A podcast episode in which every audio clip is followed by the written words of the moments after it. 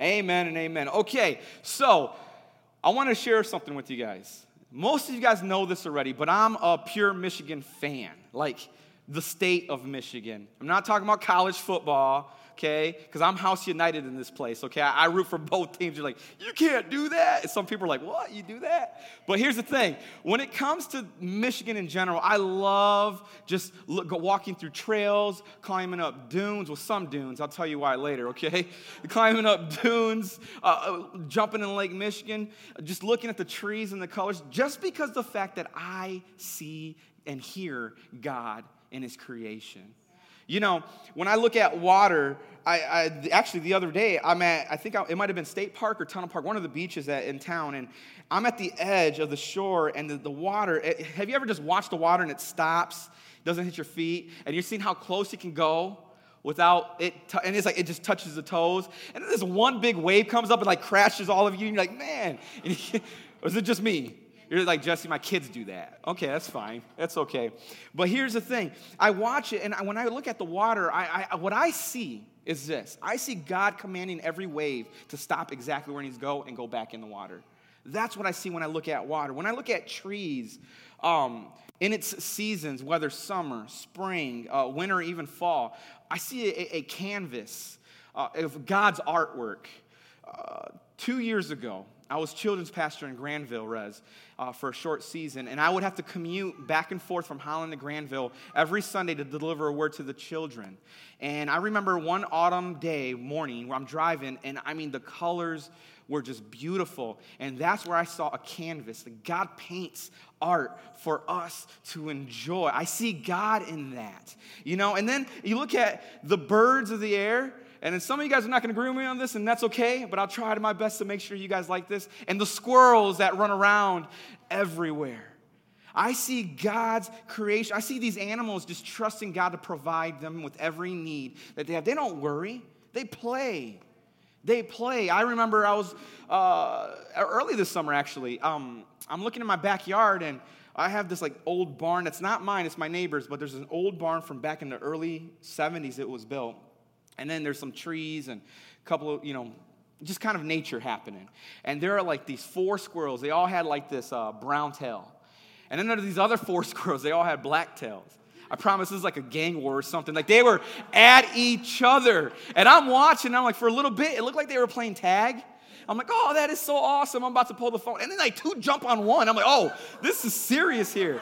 I am not joking. I watched it for like 30 minutes, just like intrigued, like, whoa, like what is God? My kids come up like, Dad, what are you looking at? Like, look at the squirrels. And all right, Dad. And they just kind of walk away. And I'm just so intrigued by the nature of God. And again, I see these animals trusting God for every need. They don't have to worry.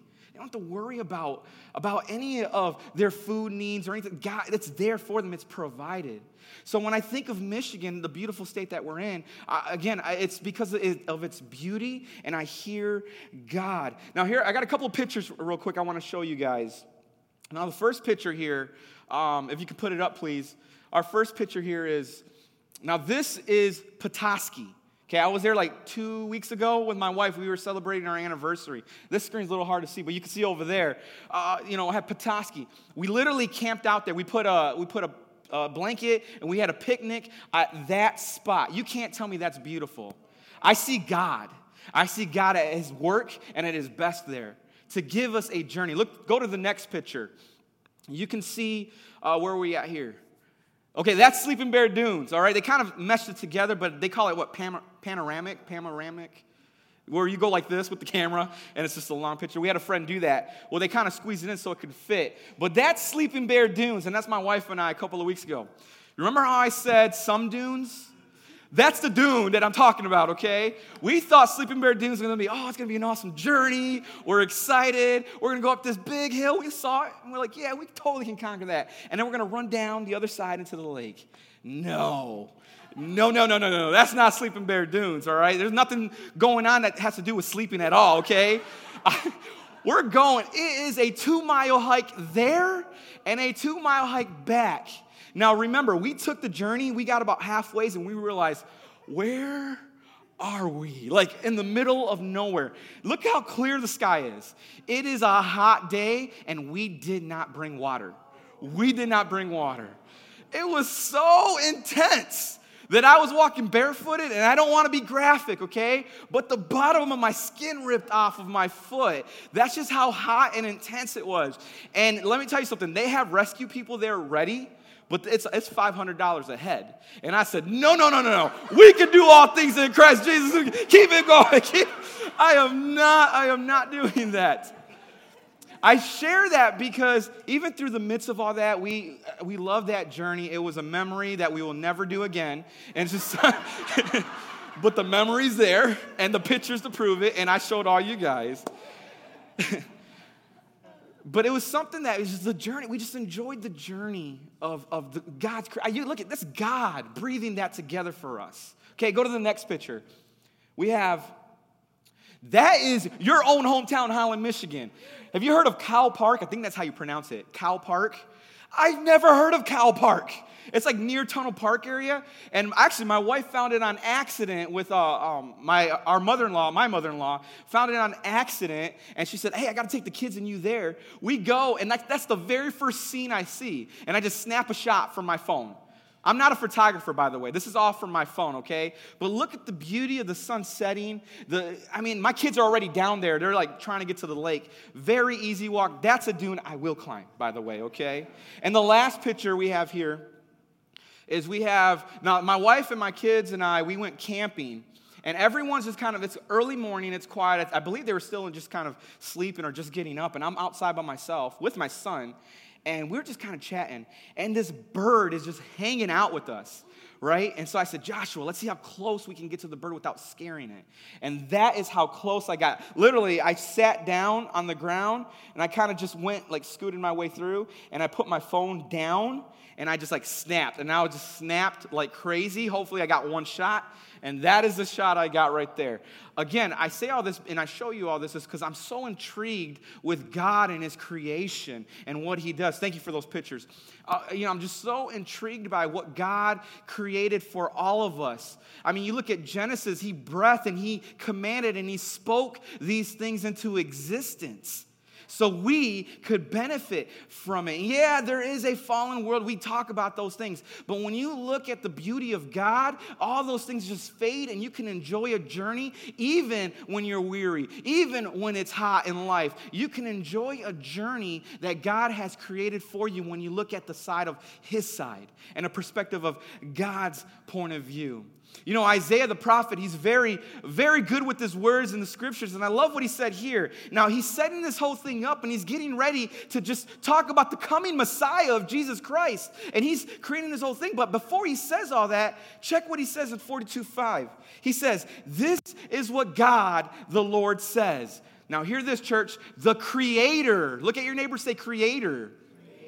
The Creator of the heavens, who stretched them out, who spreads out the earth with all that springs from it, who gives breath to its people and life to those who walk in it.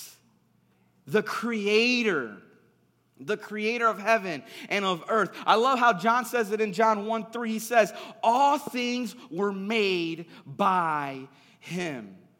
And so when I personally walk these journeys in life, when I take those trails or when I just go to my backyard and I see a thunderstorm rolling in or something happening, I am in awe because I hear and I see God. Everything else fades. Problems, issues, circumstances, it all fades. There's a song out there that I've just been getting into. Michael W. Smith, I'm surrounded. When I think I'm surrounded by you. And there is a good insight on that because what he's saying is this. He's saying it may feel like in the natural I'm surrounded by so many storms of life, but reality is I'm surrounded by you when I have Jesus Christ. Church, I think some of us need to hear that truth and live that truth out because there's beautiful things God has created in your journey and you're missing it because problems and issues. Even the enemy's lies are just trying to blind you from that. And I encourage you, when you encounter the Holy Spirit, when you encounter God and your time alone with him, he reveals these things to you that's been plain in sight before you this whole time. You know, not only that, not just limited to what's here on earth, but beyond earth. Beyond earth. I mean, I'm gonna take a little rabbit trail here for a second. I think it's funny when scientists say they discovered something, but it's been in the Bible the whole time. You guys know what I'm talking about? I remember, and I might butcher this, and here it goes. But I remember, you know, learning about the atom, you know, in middle school, elementary school, all the way through high school. And they're talking about the atom, the smallest thing ever or whatever. And then later on, yeah. It's hard to kind of remember that. My science teacher's in here right now. He's my science teacher. Here's the thing. Should I stop this story? But there's something smaller than an atom, and it's called a cork, is what I'm trying to go with. And I learned this in Bible school. And that cork actually comes from the vocal cords. It's what they were saying to me, okay? I'll get graded later. All right? But here's the thing. They said when you speak, these corks are released out of your mouth. And I'm like, wait, God says that when we confess in faith, things come and exist. It can manifest. You can move mountains with your words. And I'm like, but yet scientists discovered these things. You know, not to bash scientists at all. I think it's great. But I think we give too much credit to that and not even any glimpse to the Bible and what God says. And everything. I ran into this thing on Facebook a while back. It says scientists have discovered that there are 4 things that people need to have life and survive. It's water, it's air, it's food, and it's lights. And then it went on to say, that's funny, you know, because the Bible says that Jesus is the living water. He is the breath of life. He is the bread of life, and he is the light of the world. You know, and to me, again, it's intriguing because this is God's creation, and it's best for us. There's a journey he wants you to walk in, and he wants you to enjoy. I'm going to say it again. He wants you to enjoy as well. But we're not limited just to this earth, guys. It goes beyond that. God's goodness is beyond that. Check out Hebrews 11:3. It says that the universe, I'll say that again, the universe was formed at God's command. The universe was formed at God's command. That's a big God. And in Christ, that's your daddy. That's your father. You can't say there is nothing too big for your God. He commanded the universe to come into existence. I remember being in 3rd grade and going to an exhibit with my family. It wasn't a school trip, it was just a family trip. And there was this one exhibit, it was like traveling through space. And you go into this like theater-looking place, but it's really like a dome, okay? Some of you guys might know what I'm talking about. I don't know the name of it, but it's a dome, right? And then your seat would recline all the way back. They would shut all the lights off, and then you would see like the night sky. And then they just take you traveling through space. And I remember being in awe of the planets, of the stars, of the Milky Way. I mean, we traveled... Well, we really didn't go anywhere, but through that screen, we traveled everywhere. And I always go back to that memory because at that time, I really didn't know Jesus. But today, now that I know him, I can go back to that memory and realize, man, God, that was just a glimpse, a little copy of what's really out there. You are a big God. Now, if you hear me out, church, I say all of this because there is a journey we all need to understand in the natural point of view that we have to walk with Christ, but also enjoy with Christ. And I believe we walk with Christ, but we are so consumed and weighed down maybe through heavy spirit or things that are going on, and we miss what God has here for us today. And so we so urge for later on in eternal life, but let me tell you something. Kingdom's here now the moment you say yes to Jesus. And then we can have that journey. Not going to say things are going to be easy, because Jesus pretty much guaranteed there'll be troubles, but he did say, take heart, I have overcome the troubles. And we need to remember that and have that resonated in our heart so we can enjoy what's going on around us. So, I mean, if God's creation was created to worship him and to acknowledge, which that's what I personally see in my journey, how much more his children? How much more the children of God? If God can take care of those squirrels in my backyard, how much more can he take care of me? What about the animals that you encounter? How much more you? You see the food that he feeds them every single day on a daily basis, anytime they want? How much more you? You are that much more valuable in his eyes. And we need to remember and grasp that. When you go to Genesis, the book of Genesis in the beginning, when Adam was created, God took this dirt from the ground and he created a body, a man. And the man was just there, lifeless. But the Bible says that he breathed in the nostrils of Adam and he's up. And life came to him. And that man that was created, the intention of that man was to have relationship and fellowship with God. It says, the Bible says that he walked in the cool of the day with him. That means he had fellowship and relationship. Scholars will debate whether, was that a spiritual thing? Did God really walk in the garden? That's not the point. Man and God had fellowship with each other. That's what I'm trying to say. Man and God walked together. That's how God created it. And so you have Adam who was created, and he was given life with purpose to just walk with God and talk with God and have this relationship with God to enjoy the journey of what he's created for him.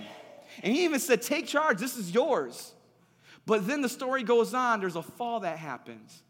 And there's a lie that's believed, and mankind and God, there's a wedge in between them.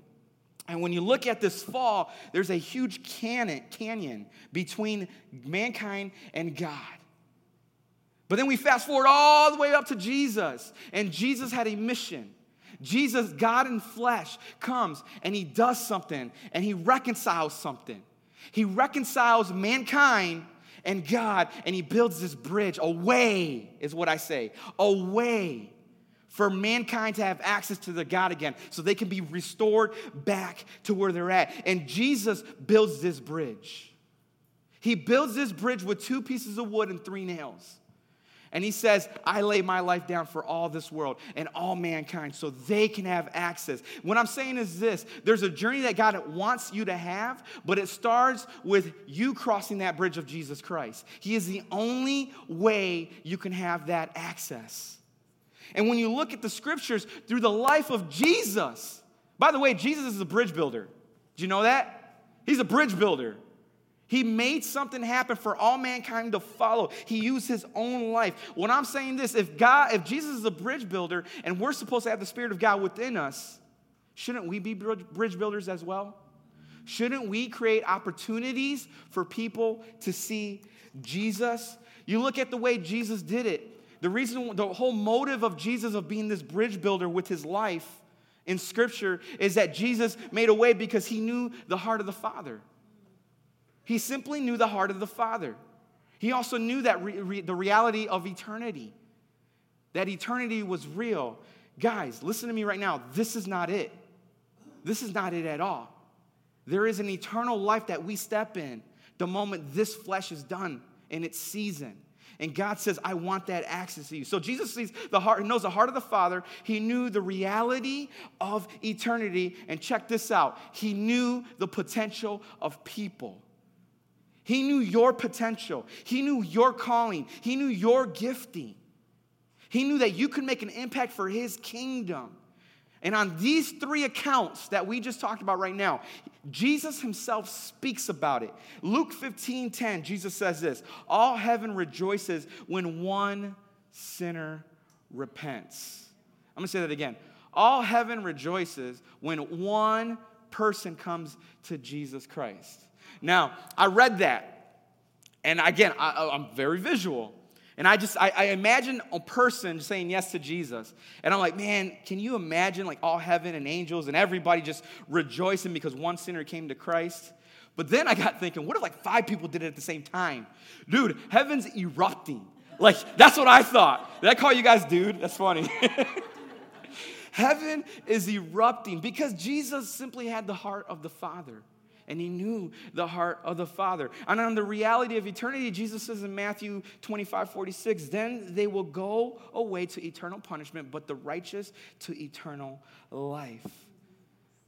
In other words, people will step into eternity with or without God. And Jesus has made that access that way.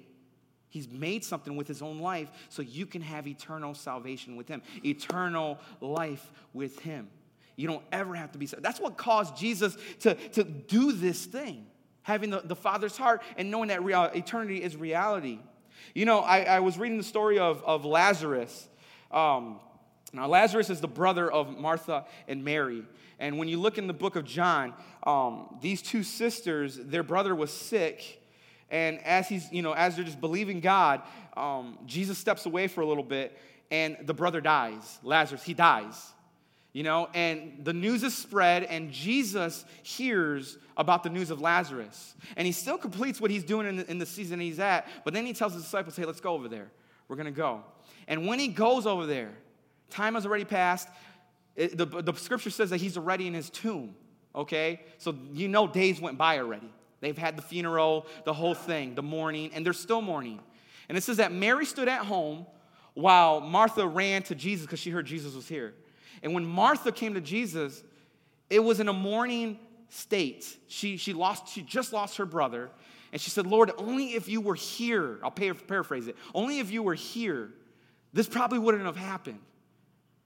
And the scripture says that Jesus was deeply moved, which means he felt the hurt they felt. Then Mary comes out in the same scenario. Jesus, if you were only here, this probably wouldn't hurt. And it says a second time, Jesus was deeply moved to the point where we see the shortest verse in the Bible. It says, and Jesus wept.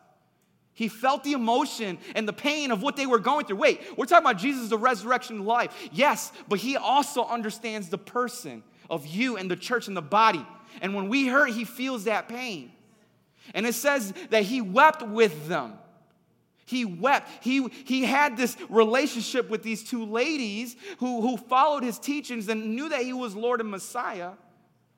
And he knew he was about to do something, but at that moment, he took time, and he spent time, and he wept with them. Is that not a relationship? But check this out. 4 days goes by, all right? And in that day, Jesus, after he's mourning with them, he goes to that tomb. And he tells them, remove that stone. Roll that stone away. Roll it away. And so as they're rolling it, one of the sisters come up to Jesus and says, but it's been 4 days. The odor, it has to be bad. In other words, it stinks in there already. His body's probably decayed. The loss of hope for their brother. And Jesus said, didn't I tell you I am the resurrection life? And he speaks, the Bible says he speaks to that tomb. And he says, Lazarus, come out. Lazarus, come out. And this is where we pick up in the Bible. John 11:44. The dead man came out, his hands and feet wrapped with strips of linen and a cloth around his face. Jesus said to them, take off that grave clothes and let him go. I say that because at that moment, Jesus demonstrated, I built a bridge of salvation for a dead man. Understand, church, get the insight of this. We were that Lazarus at one point of our life. We were dead in our sin at that one point. We were bondage, hand and feet and face and all to this pattern of this earth and the sin in this world. But Jesus called you by name and said, come out. He said, come out. And when we said yes to Jesus... when we said yes to Jesus, Jesus commanded, hey, take that grave clothes off of them and put the robe of righteousness on them. He built a bridge of salvation. He demonstrated it in Scripture, and he demonstrates it in our life today through the power of the Holy Spirit. Jesus is a bridge builder, and he wants us to do the same thing.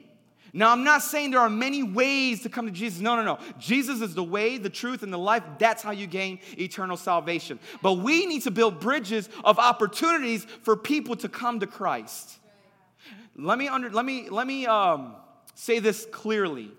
You are all gifted and unique and made unique in different ways. How I do it is different from how you do it. But what I say is this, God has called you, so there's no formula to how to do this, but God has called you to build bridges if you follow 3 basic principles. Now, whether that's at work, whether you like to hit the streets, whether you go door to door and knock, whether you just have small groups in your home, whether you just do it with your children, whether you are purposely going to family and friends' house to minister the word, when you build bridges of opportunity, have these 3 principles in your life. And the first one is, when you're building a bridge, however God gifted you, always promote the kingdom. Promote the kingdom of God. Matthew 6:33 says, but seek first his kingdom and his righteousness, and all these things will be given to you as well. See, when you build the bridge for kingdom work, you're promoting it. When you're doing it because Jesus said to do it, you're promoting the kingdom. I think the perfect example is Noah and the ark. That ark was a symbol of salvation. That ark was built by Noah and his boys. And let me tell you something. When you read the story, there is detail on how they had to do it. There were a certain type of wood on how they had to do it. And when you listen to the voice of God on how to build the bridge in your life for people to come to Christ, watch the floodgates open of people coming in and people coming to Christ. Because you said, I'm a bridge builder, and I'm going to promote the kingdom while I do it. So the first one is promote the kingdom. When you also build bridges, make sure that this other thing is involved, okay? Build with generosity and good deeds. Build with generosity and good deeds. Matthew 5:16, Jesus says, in the same way, let your light shine before others, that they may see your good deeds and glorify your Father in heaven. The Message translation, I love how it says, be generous with your lives. Just be generous with your lives. You know, going around and just smacking people with the word of God on their head is not, it's not a game, you know? And it can really hurt somebody. I had a teaching, I want to say 5 years ago, and when they gave this teaching, they used an illustration that was so dead on. They said that when you correct somebody or when you wash somebody, typically we have the right heart of, we just want them to come to Jesus, but when we wash them down, we tend to pull the fire hose that the firemen use and we blast them, and it's unpleasant. And Jesus never used a fire hose. When he washed the disciples' feet, he used a bowl and a washcloth, wrapped a towel around his waist, and gently came down. Now, both purposes, they both did the same purpose. They both washed the people, but the approach of it, the good deed behind it. The Message translation says, be generous with your lives. He was generous and he was kind and compassionate toward them with good deeds. And so when we build bridges of opportunities for people, make sure that we have good deeds and generosity behind it. And the last one, and I'll close it with this, is this. Build with compassion for people. Build with compassion for people. John 13:25, Jesus said this, you know you are my disciples because of your love. You know you're my disciples because of your love. Did you know that love is an action? Love is a choice, not a feeling. You see, so many times we think, what's these butterflies in my stomachs? And, you know, just go to the doctor and get checked out for that. I don't know what that is, but what I'm saying is this. Love is a decision and a choice. When we first came to Christ, we loved because he loved us first. He chose you. He was willing to leave the 99 in pursuit of the one. And I thank God for that choice that he made in my life. That's unconditional. Church, understand this. I'm going to say this with boldness. Salvation is conditional. Hear me clear. Holy Spirit, speak to them. Salvation is conditional, but God's love is unconditional. God's love is unconditional. Salvation is an opportunity for you to come and accept him and say yes. But let me tell you something. Wherever you are at, God's love is unconditional for your life, and he meets you right where you are at. Think about that struggle you're going through right now. Think about that struggle that you're going through right now. Think about that problem or that issue that you're going through right now. Put it in his hands for a second and watch it diminish before your eyes, because of God's love is so overwhelming, it floods it away.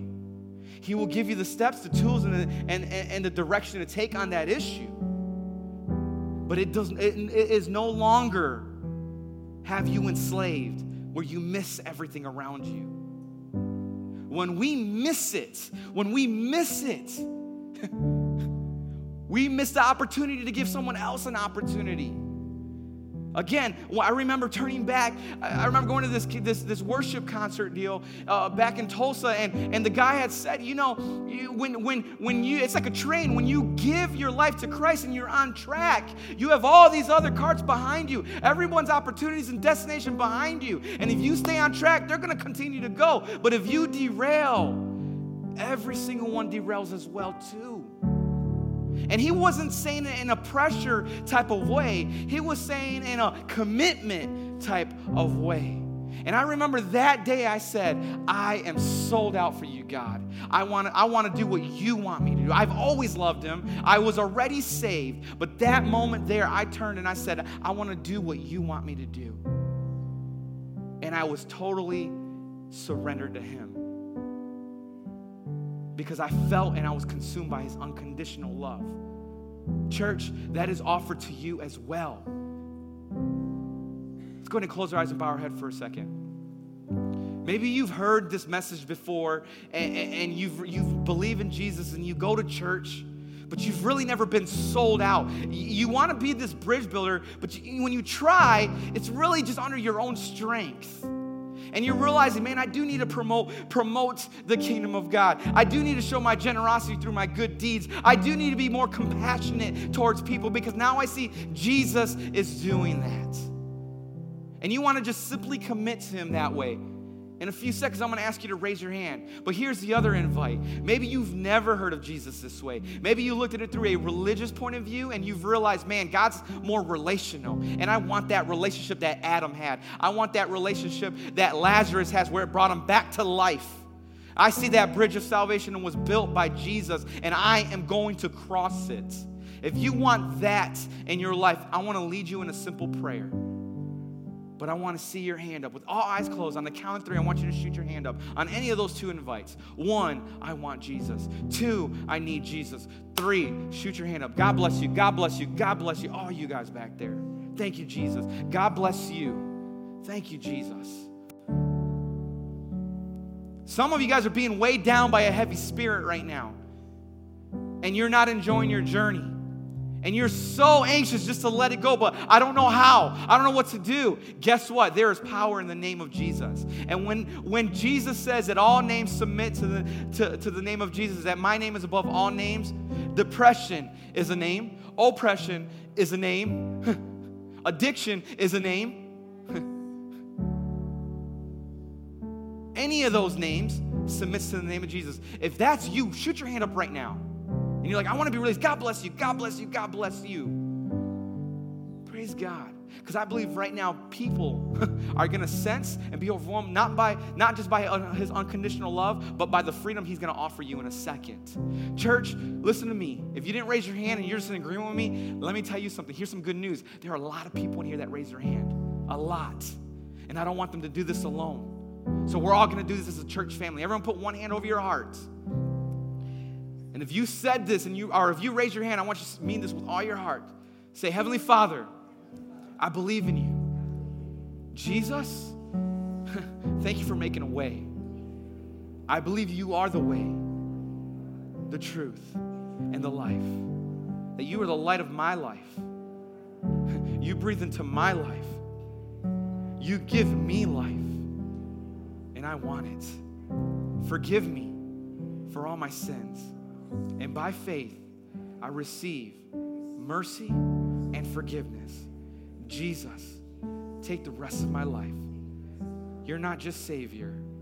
You are Lord of my life. So Holy Spirit, come into my heart.